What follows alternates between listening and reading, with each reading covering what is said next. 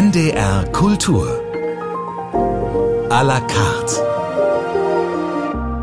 Mit Claudia Christoffersen und einem Gast, dessen Gesicht Sie kennen. Er moderiert im Fernsehen die Talkshow 3 nach 9 und ist Chefredakteur der Wochenzeitung Die Zeit. Giovanni Di Lorenzo. Unzählige Interviews hat er in seinem Leben geführt. Die besten, die markantesten der letzten zehn Jahre hat er in einem Buch versammelt. Vom Leben und anderen Zumutungen, so der Titel. Auch darüber wollen wir reden. Giovanni Di Lorenzo, herzlich willkommen. Schön, dass Sie da sind. Ich freue mich. Schönen guten Tag, Frau Christoffersen. Freue mich auch. Herr Di Lorenzo, Sie schreiben im Vorwort zu Ihrem neuen Buch von den guten Gesprächen. Was ist für Sie ein gutes Gespräch? Das ist eins, wo Antwort und Frage ineinander greifen und nicht äh, ein Fragenkatalog abgearbeitet wird. Mhm. Und natürlich, äh, ein Gespräch ist dann gut, wenn sich der, der Gesprächspartner öffnet äh, und was von sich preisgibt. Und äh, so dass es am Ende Porträt in Form eines Gesprächs wird. Aber klappt das immer so? Auch gerade heute in diesen Zeiten sind wir nicht so vorsichtig, zu tastend auch. Nein, es klappt sehr oft nicht und ich habe äh, unglaublich viele Gespräche in meinem Leben auch schon versemmelt. Manchmal auch gar nicht so sehr, weil die anderen vorsichtig waren, sondern weil meine Fragen schlecht waren. Ich glaube, ich habe lange gebraucht, um zu kapieren, das ist beim Fragen nicht darauf ankommt, dass man möglichst schlau rüberkommt. Aber was hat der jetzt für eine tolle kritische Frage gestellt, sondern dass man Fragen stellt, die den anderen Lust machen zu antworten. Da habe ich lange zu gebraucht, dass man sich zurücknehmen muss. Wie beginnen Sie denn ein Gespräch? Was ist eine gute Einstiegsfrage? Das, äh, ich bereite mich wirklich lange vor auf die Gespräche, aber ich habe nie ein Fragenkatalog dabei und auch keine vorformulierten Fragen. Ich schaue dann einfach, wie die Stimmung ist. Ich habe eine Vorstellung davon, wie ich anfangen möchte, aber ich äh, verlasse mich dann auf den Moment, zum Beispiel als ich den Papst ähm, interviewt habe, da können Sie sich vorstellen, wie lange ich mich darauf vorbereitet hatte. Dann ging alles schief erstmal, weil äh, ich hatte mein Tonbandgerät vergessen im Hotel. Da muss ich durch den römischen Berufsverkehr nochmal zurück, das Aufnahmegerät holen, schweißgebadet kam ich da an, weil ich natürlich Angst hatte, zu spät zu kommen beim Papst. Ich meine, ich hatte 40 Minuten waren anvisiert, die konnten wir Gott sei Dank ausdehnen. Und Man muss dazu sagen, Papst Franziskus, ja, nicht ja, der ja, deutsche der Papst, sondern Nein, der Den hatte ich mich auch schon sehr bemüht, erfolglos, aber dann, dann habe ich endlich den argentinischen Papst geschafft. Bei dem war es leichter. War es, ja, es hat auch vier Jahre gedauert, mhm. also lange Zeit. Und da als ich dann ihm gegenüber saß, dann dachte ich, es hat keinen Sinn. Ich frage ihn zu den Enzykliken, ähm, und eine war ja auch gerade veröffentlicht worden, sondern ich habe mich dann spontan entschieden, ich mache, ich stelle ihm Kinderfragen. Also, wofür darf man beten, wofür nicht? Glaubst du an den Teufel? Überraschenderweise ja äh, gibt es Momente, wo du ganz weit weg bist von Gott und dem Glauben. Und darauf hatte er sich zu meinem großen Erstaunen eingelassen und hat offenbar daran auch Interesse gefunden, denn äh, unsere verabredete Zeit ist dann äh, überschritten worden, erheblich überschritten worden. Das war toll. Das hat ihm gefallen wahrscheinlich, dass Sie diese Fragen auch so Vielleicht, gestellt haben. das war nicht das, was er erwartet hat. Ähm, und er hat dann auch selber äh, das Gespräch autorisiert. Also in der Regel gibt man die Gespräche, wenn sie dann gekürzt sind, ein bisschen bearbeitet äh, worden sind, sodass die Äs verschwinden und kleine sprachliche, grammatikalische Fehler, die man einfach beim Reden macht, rausgenommen sind. Nochmal zurück, damit der andere sehen kann, man hat keinen Schindluder betrieben mit dem Stoff des anderen. Und er hat von seinem Account dann auch geantwortet. Das war, äh, Papst hat einen eigenen Account, war für mich auch eine Überraschung. Und war sehr viel mutiger, weil Sie vorhin fragten, ist es nicht heute schwerer geworden, Interviews zu führen? Ja, weil fast jeder Gesprächspartner weiß, ein falscher Satz. Und ich habe erstmal, bin ich erstmal wochenlang beschäftigt mit den Reaktionen, möglicherweise auch mit dem Shitstorm. Der Papst hatte diese Angst offenbar nicht. Ja. Sie haben den Papst in Rom interviewt, wahrscheinlich auf Italienisch interviewt. Ja. Aus Italien kommt die erste Musik, die Sie sich gewünscht haben. Bella Ciao, ein Lied, das es in vielen Variationen und Interpretationen gibt. Ja. Ich hoffe, die, die wir ausgesucht haben, wird Ihnen gefallen. Bin gespannt. Was gefällt Ihnen an Bella Ciao oder warum sollte es Bella Ciao sein? Naja, erstmal, weil es mich schon so lange begleitet, dann ist es ein Freiheitslied und was immer wieder ähm, auch schöne Zeichen setzt. Ich erinnere mich vor einiger Zeit, da saß der damalige Innenminister Salvini, ein Scharfmacher mit großer und verheerender rhetorischer Begabung, in einem Zubringerbus zu seinem Flieger. Es war ein Linienflug. Und äh, die Passagiere im Bus, der eben zum Flieger führte, fingen plötzlich an, Bella Ciao zu singen. Das war eine kleine, aber wunderbare Demonstration. Altes Partisanenlied natürlich, ursprünglich. Der Chor Coro a Toscanini di Torino singt Bella Ciao. Stamattina mi sono alzato, oh bella ciao, bella ciao, bella ciao, ciao, ciao. Stamattina mi sono alzato e ho trovato l'invasor. Partigiano, portami via, Oh bella ciao, bella ciao, bella ciao, ciao, ciao, partigiano, portami via, che mi sento di morire. Se io muoio da partigiano, oh bella ciao, bella ciao, bella ciao, ciao, ciao, se io muoio da partigiano, tu mi devi seppellire, seppellire lassù in montagna, Oh bella ciao, bella ciao, bella ciao, ciao, ciao, sempre dire lassù in montagna, sotto l'ombra di un bel fior, e le genti che passeranno, oh bella ciao, bella ciao, bella ciao, ciao, ciao, e le genti che passeranno, ti diranno che bel fior, questo è il fiore del partigiano, bella ciao, bella ciao, bella ciao, ciao, ciao. Questo è il fiore del partigiano, morto per la libertà. Was für eine schöne Version von Bella Ciao, ganz klassisch. Das freut mich, das freut mich. Ja, in Ihrem neuen Buch spielt Italien auch eine Rolle. Sie haben Gespräche geführt mit dem Schriftsteller, Semiotiker Umberto Eco, mit dem Dirigenten Riccardo Muti und Daniela Cavallo. Die aber eine, inzwischen in Deutschland mehr als äh, etabliert ist. Absolut. Sie ist in Deutschland geboren, in Wolfsburg, die bei VW arbeitet und Managerin ist, heute wohl mächtigste Betriebsratsvorsitzende Deutschlands. Das der Welt, glaube ich. Der Welt sogar? Ich glaube schon. Also ich glaube, wenige haben mehr, mehr Menschen, die sie vertreten müssen. Also interessant, ja. ja. Das niedersächsische Wolfsburg wird ja. von Ihnen als eine Art Vorposten Italiens bezeichnet.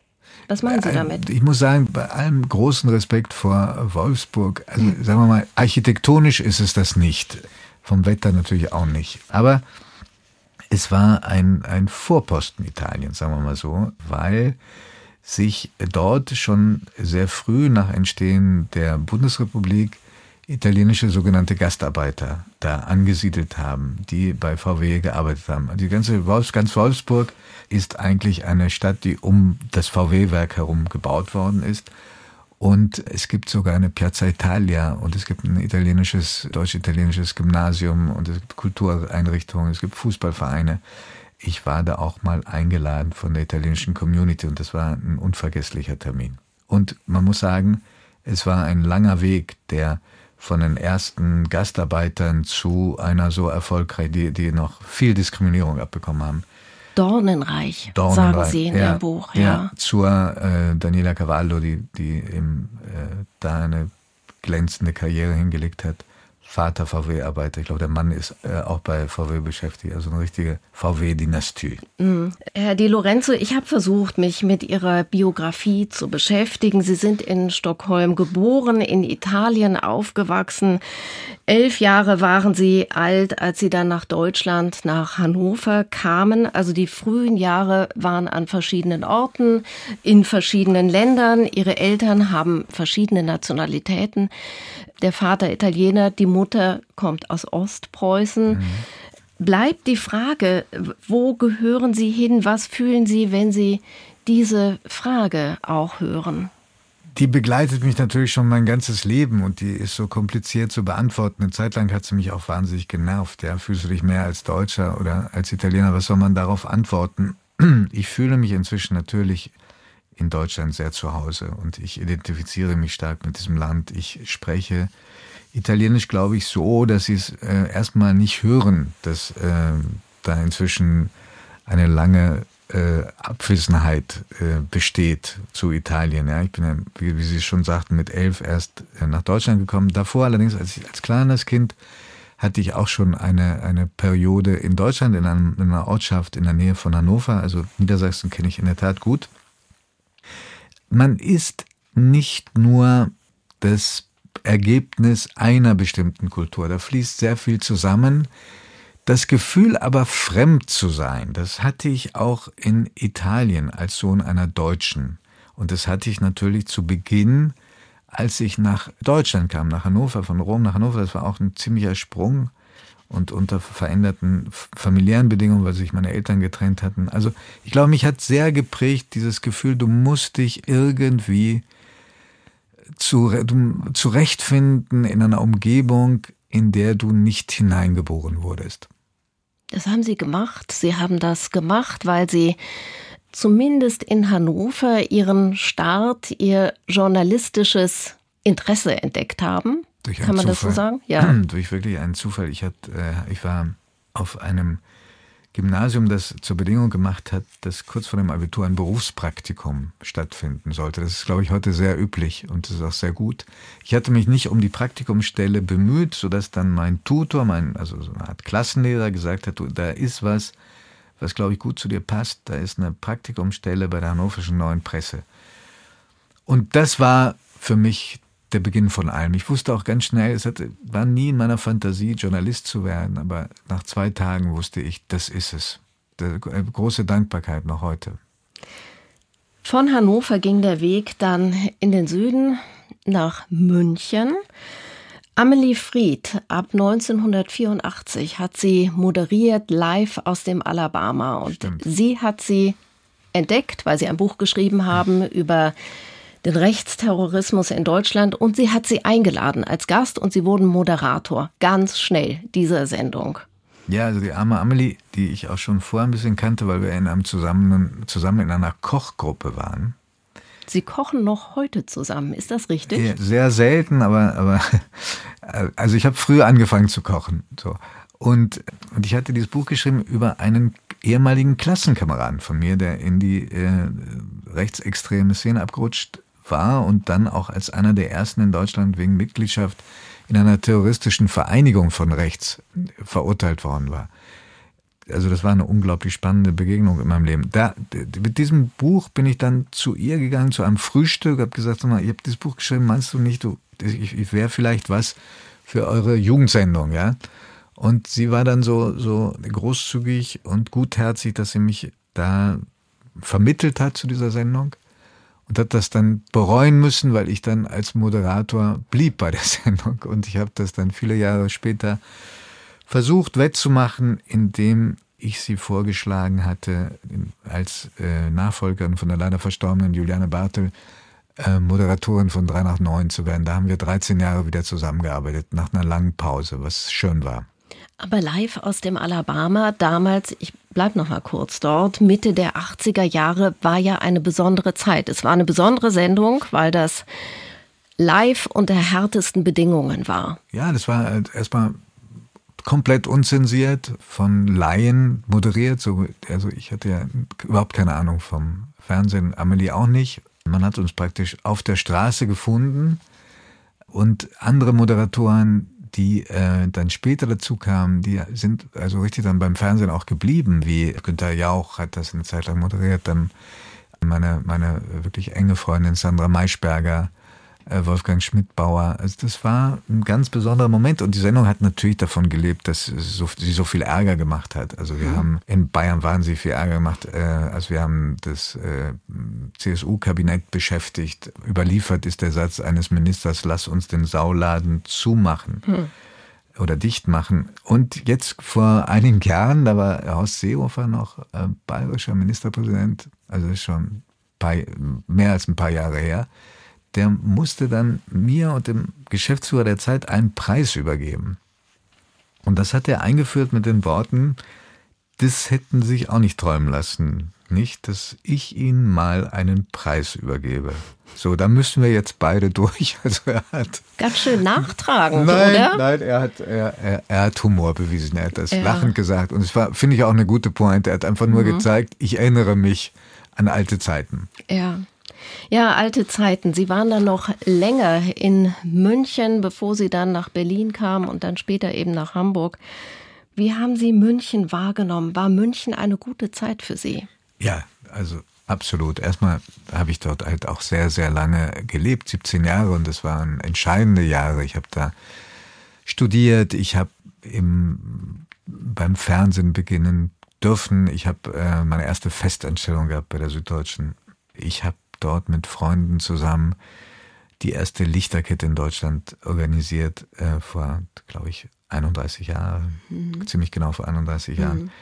Also da ist so viel passiert, man war auch so verwachsen mit, mit der Stadt und also der vor der vor der Zeit gab es ja noch eine Zeit in äh, Berlin beim Tagesspiel. Der Wechsel ist mir erstmal wahnsinnig schwer gefallen. Also es war so wie die Familie zu verlassen.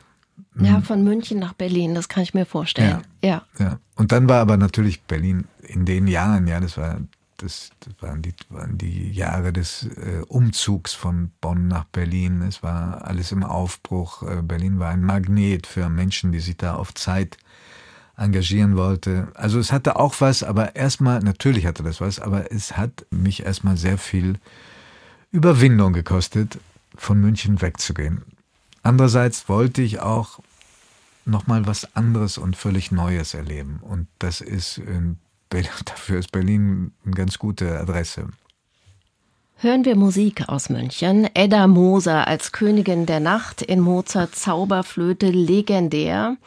Die sogenannte Rache-Arie reist heute mit den Raumsonden Voyager 1 und 2 durchs Weltall. Genau diese Aufnahme sollte es sein. Was bewegt Sie, wenn Sie Edda Moser hören? Erstmal sind wir befreundet. Also ich mag sie sehr, sehr gerne. Und, und dann finde ich, also gerade in dieser Rolle, also ich weiß nicht, ob es jemals eine, eine gegeben hat und eine geben wird, die das ergreifender vorträgt und singt. Der Hölle Nacht kocht in meinem Herzen aus Mozart Zauberflöte. Edda Moser wird begleitet vom Bayerischen Staatsorchester unter Leitung von Wolfgang Sawallisch. Ja,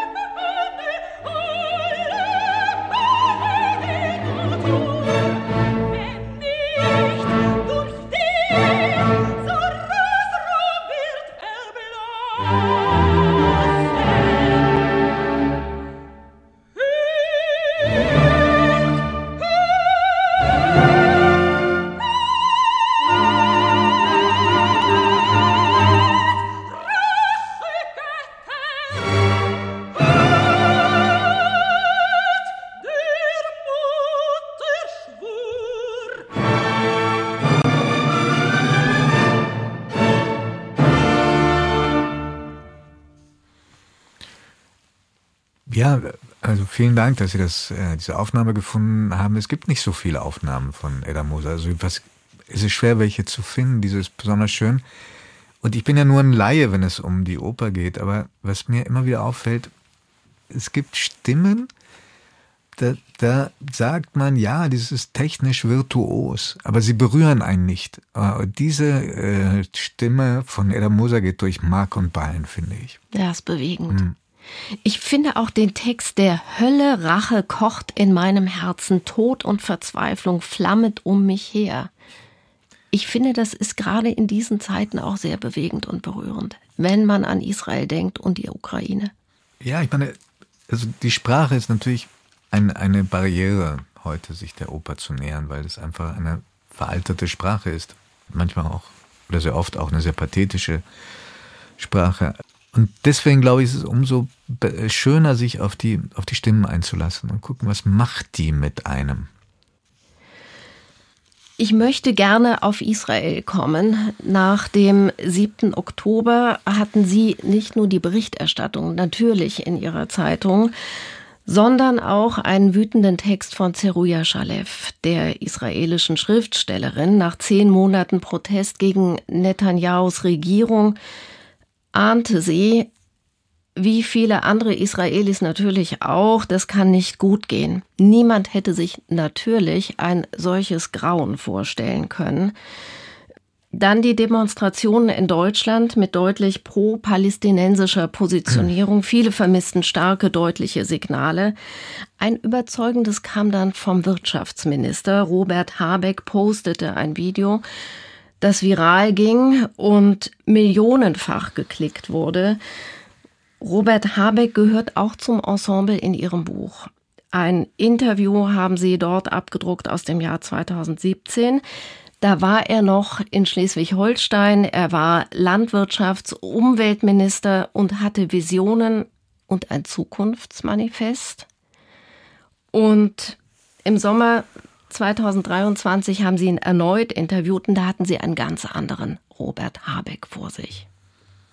Ja, das stimmt. Das war äh, auf dem Tiefpunkt, denke ich, seiner politischen Laufbahn nach dem Debakel mit dem Heizungsgesetz. Dann war es auch kurz vor den Ferien, da sieht jeder von uns irgendwie schrecklich aus, äh, aber sehr, sehr abgekämpft äh, aus und hat sich dann aber auch um eine Sprache bemüht, die für seine Verhältnisse sehr staatstragend war. Das, darauf habe ich ihn auch angesprochen. Und er sagte, ja, ja, damals vor fünf Jahren, da habe ich für mich gesprochen, jetzt spreche ich für Deutschland. Und er hatte so viele Sätze, dass, also, da ist er losgeworden, die so richtig für mich so wie Durchhalteparolen klangen, ja, also wie jemand, der sich auch Mut machen muss, sich und anderen. Das war ein anderer Robert Habeck und den Robert Habeck von vor fünf Jahren habe ich ein bisschen wiederentdeckt dann in diesem Video, auf das Sie gerade angesprochen haben. Am selben Abend waren wir dann auch beide bei Markus Lanz und beide, glaube haben sich bemüht, zum Ausdruck zu bringen, dass die ersten Reaktionen gerade in unseren Milieus also den Milieus der Schreibenden, der Kunstschaffenden, der politischen Milieus doch ein bisschen kalt wirkten. Weswegen ich dann sehr froh war, dass ich ein paar Wochen später Igor Levit, den großen Pianisten, interviewen konnte. Wenn in die Taschenbuchausgabe kommt dieses Gespräch auch rein, weil ich das, mhm. das so wichtig fand. Der Jetzt aus Anlass der Reaktionen auf die Massaker am 7. Oktober mit seinem Milieu, das ein linkes war, er war ja so eine Art Posterboy der Linken, äh, doch weitgehend bricht. Und das voller Verzweiflung und Trauer. Ja, also dieses Interview, ich habe es auch gelesen, das Sie mit ihm geführt haben, mit Igor Levit, zeigt so vollkommen seine Betroffenheit und nicht nur Israel, was dort passiert in Gaza im Nahen Osten, sondern eben auch die Passivität auf deutschen Straßen. Ja, Und ich war immer an, an, vorderster Front, wenn es äh, um die Unterdrückung in Afghanistan ging oder wenn es, äh, also völlig zu Recht, ja, wenn es um diese furchtbar misshandelten, ermordeten Frauen im Iran ging, Ukraine, der Überfall Russlands auf die Ukraine. Ich war, wo, wo seid ihr aber jetzt? Warum bleibt ihr, seid ihr jedenfalls sehr lange Zeit so passiv äh, geblieben? Und das hat ihn sehr, sehr berührt. Und das Gespräch war auch so, dass es auch den Fragenden angesteckt hat. Das muss ich wirklich sagen. Es ist ja nicht so, dass du wie eine Maschine da sitzt und das abspulst, dein Programm. Also es hat mich sehr, sehr berührt, das Gespräch. Ich hatte den Eindruck, dass Sie ihn auch durchaus konfrontieren und auch noch im Grunde sagen, aber diese Passivität, die du jetzt erlebst oder die Sie jetzt erleben, die nehmen Sie nicht so wahr. Na, ich versuche natürlich in allen Gesprächen auch die Gegenposition einzunehmen. Also ich versuche, egal ob jemand sehr bekannt ist oder weniger bekannt ist, ob er mächtig ist oder eher machtlos, mich auch als Gegenpart äh, zu, zu äußern. Weil daraus entsteht natürlich eine Spannung. Gegenpart, Gegenposition einnehmen heißt ja nicht, den anderen nicht zu verstehen oder gar äh, den anderen demütigen zu wollen. Musik von Ludwig van Beethoven, Vivace ma non troppo, der erste Satz aus der Klaviersonate Nummer 30 in E-Dur und gespielt von Igor Levit. Na, das passt doch.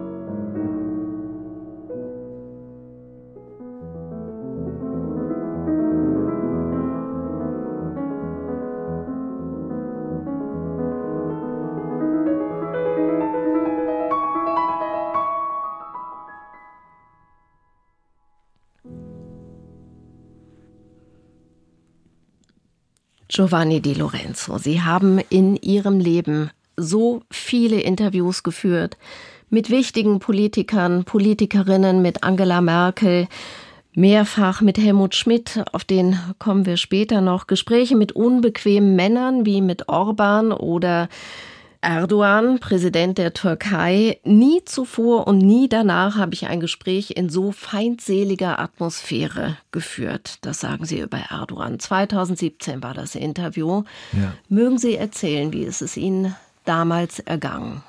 Ach, das, wenn Sie so einen Autokraten treffen, ähm, dann dürfen Sie sich das nicht so vorstellen, dass Sie einen bestimmten festen Termin bekommen und einen bestimmten festen Ort, sondern es wird, es gibt das generelle Okay, dann reist du an und dann ist es nicht klar, ob das in Ankara stattfinden wird oder in Istanbul und wenn, in, an welchem Ort. Er hat ja mehrere Residenzen.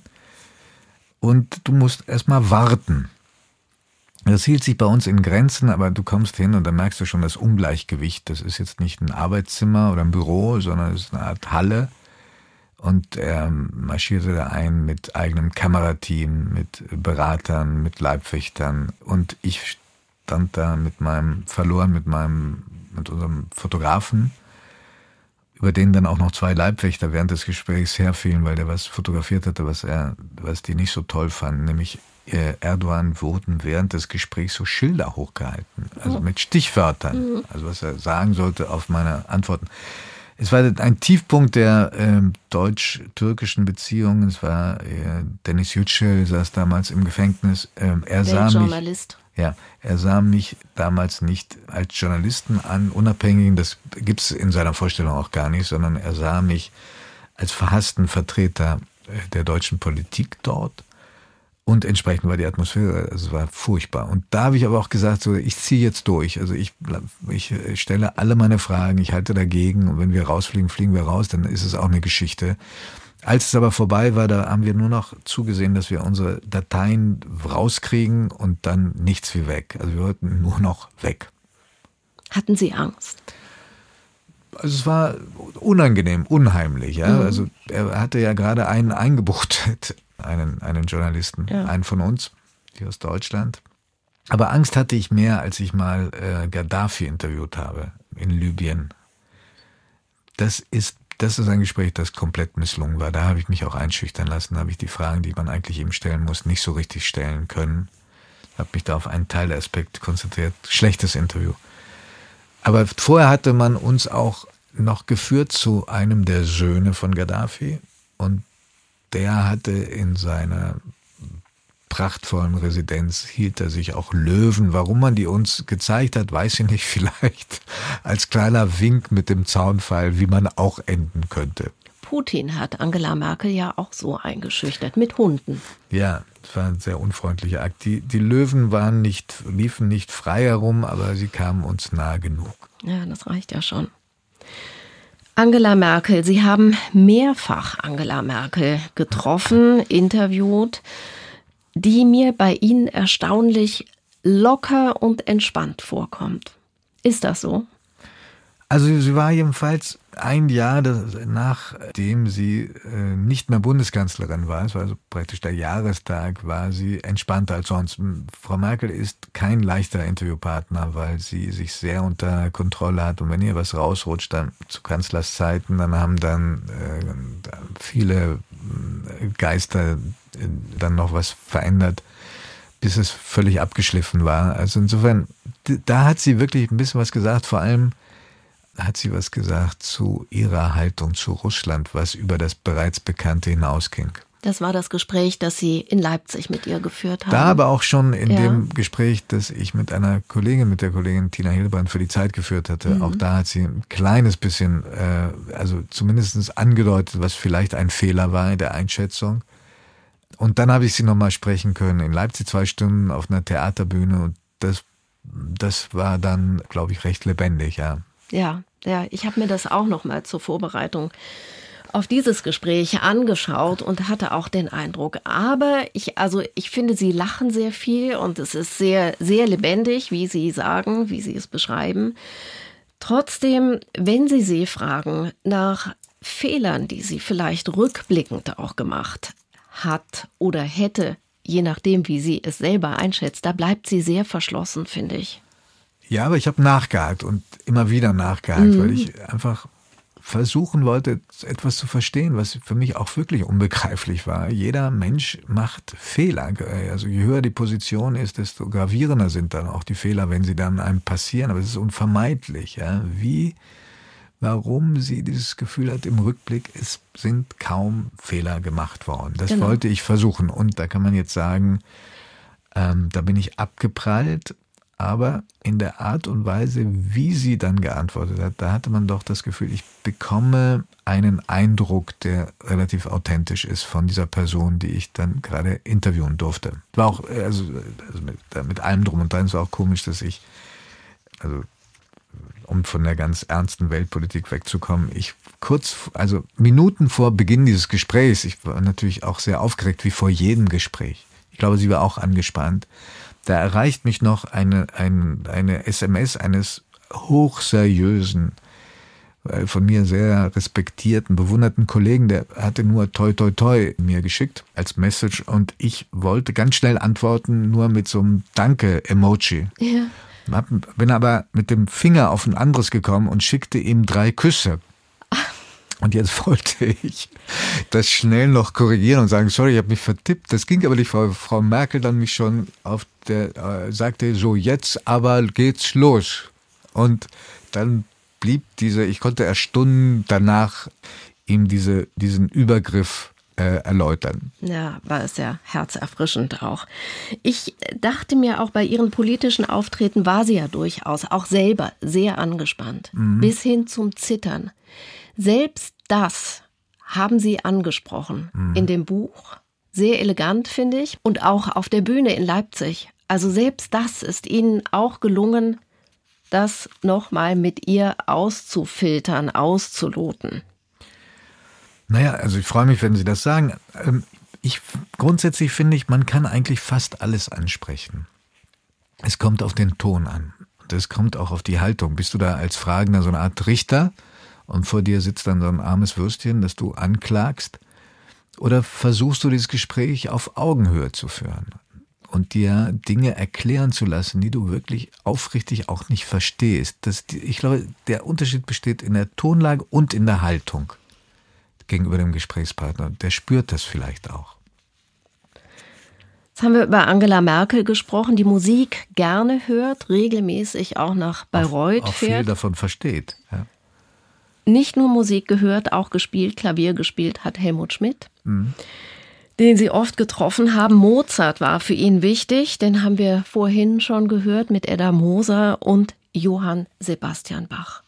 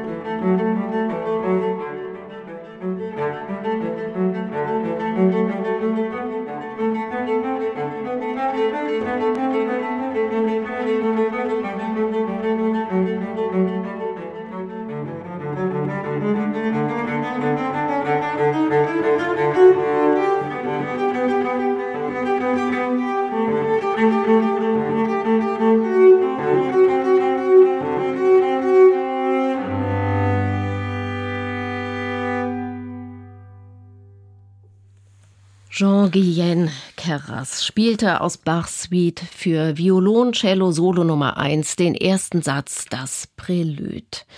Ja, Altkanzler Helmut Schmidt haben wir gerade schon angeteased sozusagen. Sie haben über Jahre mit ihm gesprochen, haben sich regelmäßig getroffen. Interviewbände sind entstanden. Auf eine Zigarette mit Helmut Schmidt. Verstehen Sie das, Herr Schmidt? Das sind die Titel dieser Bücher. Sie haben mit ihm das Zeitgeschehen diskutiert, nachgedacht, ihn befragt zu allen möglichen Themen. Also immer wieder. Es war alles Mögliche, kam bei Ihnen aufs Tableau. Vermissen Sie Helmut Schmidt? Ja, also es gibt, ich erwische mich immer wieder dabei, dass ich sage oder denke, denke, mehr als sagen, was würde er jetzt dazu wohl meinen? Was wäre seine Analyse? Was wäre sein Lösungsansatz? Er war ja ein begnadeter politischer Analytiker, er konnte also richtig ein kompliziertes Problem filetieren, intellektuell. Und hatte nicht nur eine musische Begabung, sondern auch eine beträchtliche intellektuelle Begabung und konnte trotzdem, das ist das Besondere, er konnte trotzdem auch zu den normalen Menschen reden. Ähm, das, was so wenige heute noch beherrschen. Und selbst wenn dann das eine oder andere unverständlich blieb. Die Leute hatten den Eindruck, er sagt jetzt gerade was besonders Schlaues. Insofern ja, also natürlich vermisst man Politiker wie Helmut Schmidt, die vielleicht heute gegenüber manchen Problemen auch genauso ratlos wären wie wir. Das schließe ich überhaupt nicht aus. Die viel, äh, einige Probleme auch gar nicht haben kommen sehen. Also äh, das, das ganze, die ganze Klimaproblematik, die Umweltproblematik, die Frauenfrage, die ist von dieser Generation und auch von, besonders von Helmut Schmidt, ganz stark vernachlässigt worden.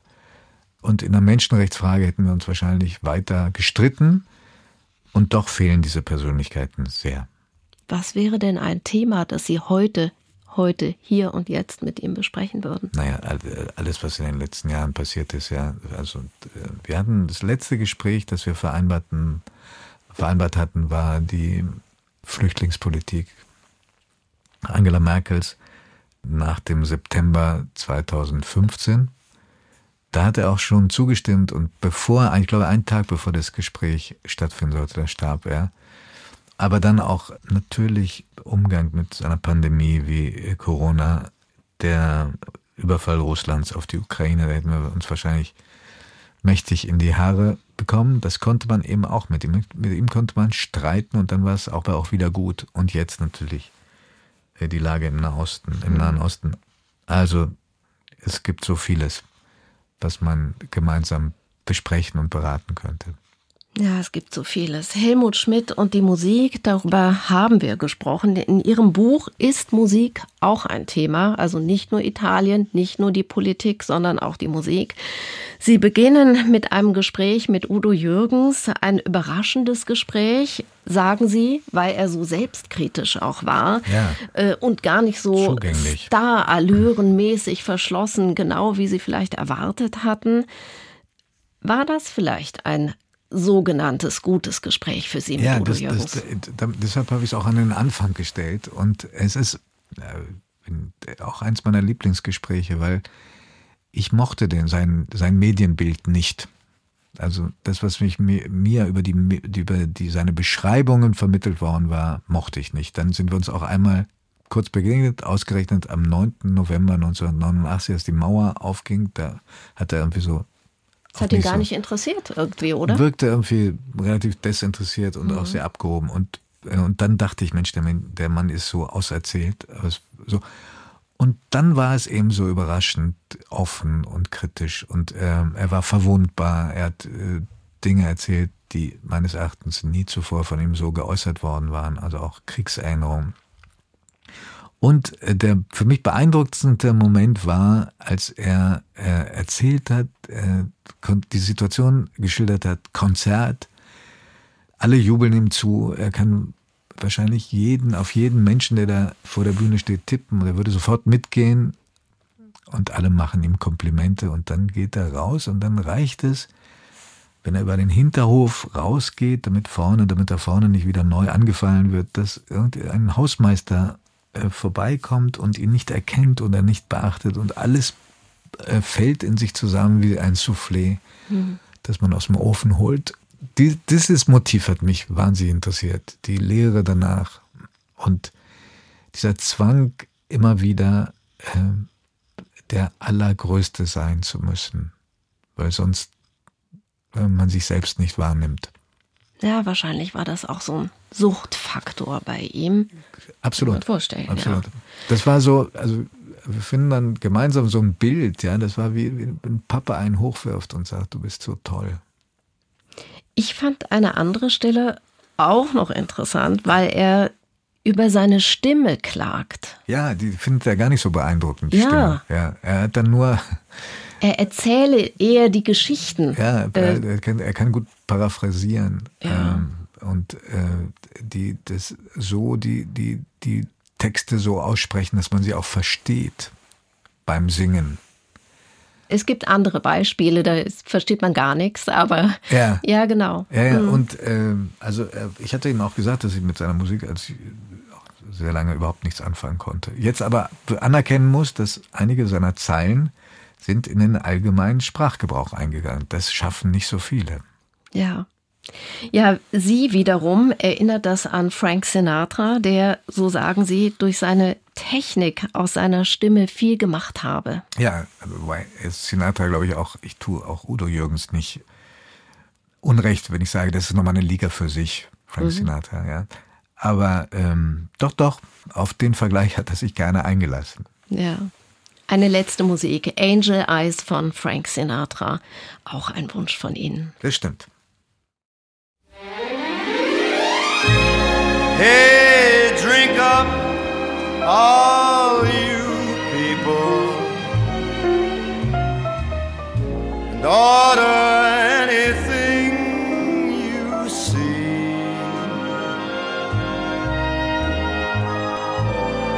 Have fun, you happy people. The drink and the laughs on me.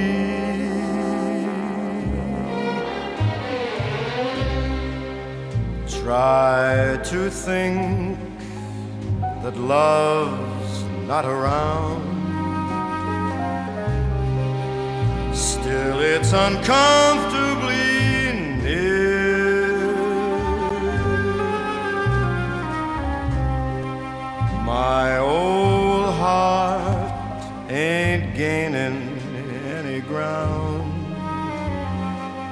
Because my angel eyes ain't here.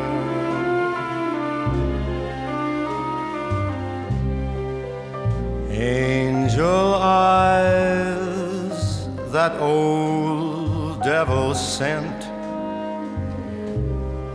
they glow unbearably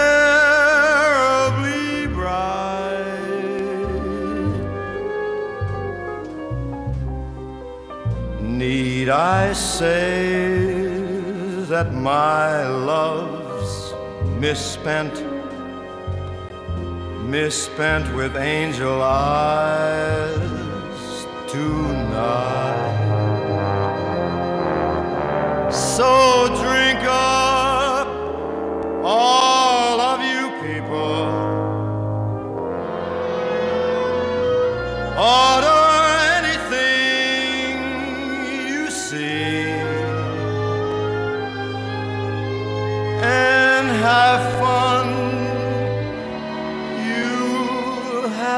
people.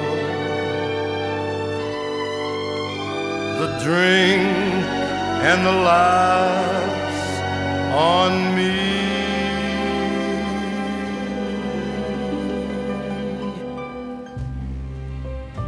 Pardon me, but I gotta run. The facts uncommonly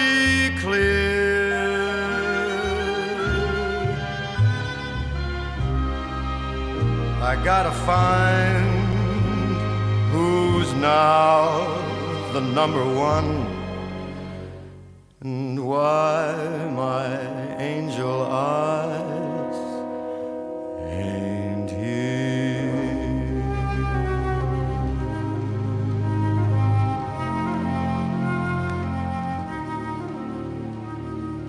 Excuse me while I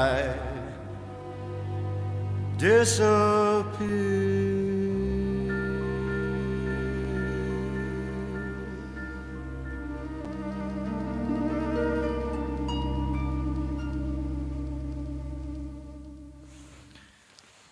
Angel Eyes von Frank Sinatra. Und man versteht jede Silbe. Ja. Hm. Ja, wir haben hier aus dem Fenster geschaut, es schneit. Ja, der das Hof passt. ist aber nicht ganz so schön, wie man vielleicht sich wünschte bei so einem Lied. Ja, das stimmt. Herr Di Lorenzo, Sie sind ein Mensch, der so viel arbeitet. Wie schaffen Sie das alles? Wie sind Sie organisiert, dass das alles funktioniert an diesen verschiedenen Schauplätzen, die Sie ja auch bespielen müssen? Also ich habe sehr gute, sehr, ein sehr, sehr gutes Team, dem ich äh, ganz viel verdanke. Sonst würde ich wirklich untergehen. Ähm, und dann, dann der Rest kommt so, glaube ich, von meiner preußischen Mutter. Ja, sehr diszipliniert. Mhm. Ja. Sie kommen morgens spät ins Büro, habe ich gelesen, kommen dann aber mit einer sogenannten beruflichen Grundierung. Also alles ist schon erledigt, was wirklich wichtig ist. Die wirklich wichtigen Telefonate führen Sie nicht erst, wenn Sie ins Büro gehen. Das haben Sie Louis Leviton erzählt, dem Psychologen ja, aus stimmt. München. Freund und Psychologe, ja. ja. Coach. Die Kunst, gelassen zu bleiben, mhm. das ist seine These auch. Naja, Journalisten fangen ja äh, sowieso ein bisschen später an als äh, andere Berufsgruppen zu arbeiten. Aber ich will vor allen Dingen ins Büro kommen und möchte nicht erwischt werden dabei, dass mir irgendein wichtiges Stück äh, oder irgendein wichtiger äh, Nachricht äh, entgangen ist. Also ich glaube, ich das Monitoring der Weltlage ist ziemlich genau am Morgen. Das finde ich ganz furchtbar, wenn man da unbedarft in den Tag stolpert. Giovanni Di Lorenzo, wir sind am Ende unserer Stunde. Alles Gute Ihnen weiterhin. Vielen Dank für Ihren Besuch, für das Gespräch. War eine große Freude. Mir auch. Vielen Dank, Frau Christoffersen. Dankeschön. Vom Leben und anderen Zumutungen heißt das Buch, heißen die Gespräche von Giovanni Di Lorenzo, erschienen bei Kiepenheuer und Witsch. Und diese Sendung finden Sie wie immer auf unserer Seite ndr.de-kultur und in der ARD Audiothek. Für heute verabschiedet sich Claudia Christoffersen.